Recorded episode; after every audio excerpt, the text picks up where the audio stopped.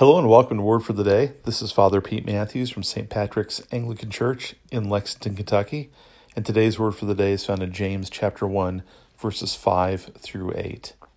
James writes, If any of you lacks wisdom, let him ask God, who gives generously to all without reproach, and it will be given him.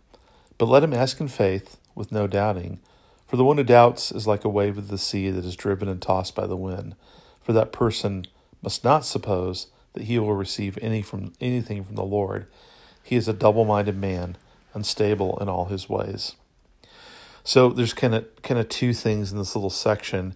They flow out of what we looked at yesterday, um, but then actually move beyond it. So he begins. James begins by saying, "Look, if you lack lack wisdom, ask God." And I think this applies in two senses. One is I think specifically in the context, it's hey, you're you're facing a trial and you lack the wisdom to understand how God could be working in that. Pray for wisdom. Ask God to give you the wisdom to grasp what He might want to do in you and through you in this trial. Excuse me. But I think in a larger sense, it's an invitation to simply look to God as the source of wisdom. Um, we all need wisdom to lead life. And of course, one way we pursue wisdom is by seeking understanding and learning and growing and reflecting. And James isn't denying this. Again, Scripture interprets, interprets Scripture, so there's other passages that invite us into that. But Jesus, or excuse me, James adds to that, also praying to this.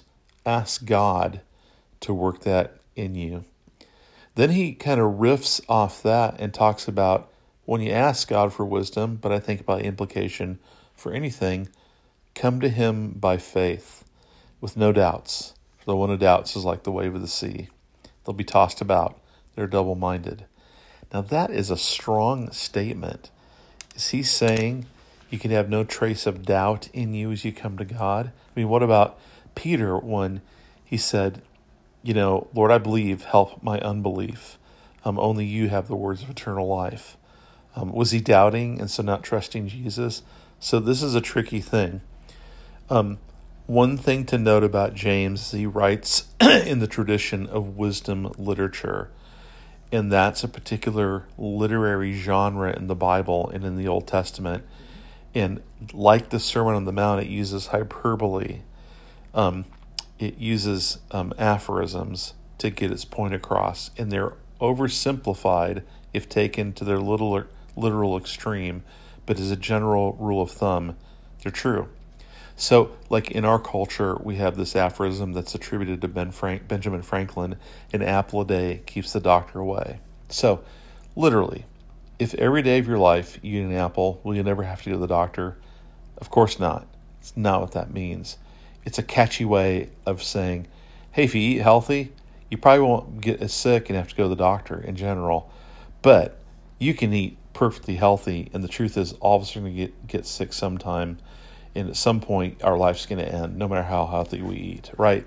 So, so you understand the saying in that way.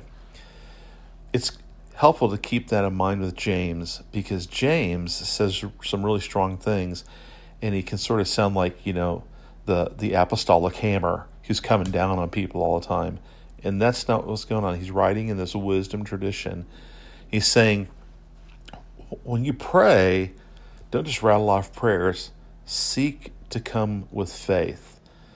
It doesn't mean you're maybe struggling with doubt. It doesn't mean that maybe, um, you know, you might you might sort of like um, be choosing to trust when you don't feel like trusting. He, he's not talking about that. He's saying um, he's making a point about the centrality of praying in faith and not being a person who just is sort of on the surface religious and on the surface spouting off prayers as just a pietistic act, but you really are reaching out to God and trusting in Him to provide. So He wants to create some tension because He wants us to wrestle with whether we're really people who live by faith and pray by faith. But He's not creating this oppressive, burdensome formula where you have to constantly worry about whether you really have faith. Um, it's more these saying, don't be a person who just really doesn't trust God and then think if you pray, it, it's going to matter. So for most of us, for most of us, I think the way it works is if we're actually willing to pray and bring something before God, we probably wouldn't do it if we didn't have a certain amount of faith. So, so what I want to try to do here is, is, is I want to temper what James says so you can see it in a larger context. But there's also a bite, and I don't want to take that away because I think it's an invitation for us to wrestle with our own hearts and just make sure we're people of faith and continue to, to do the work of living into that. So ask God for wisdom, ask in faith. God bless and have a great day.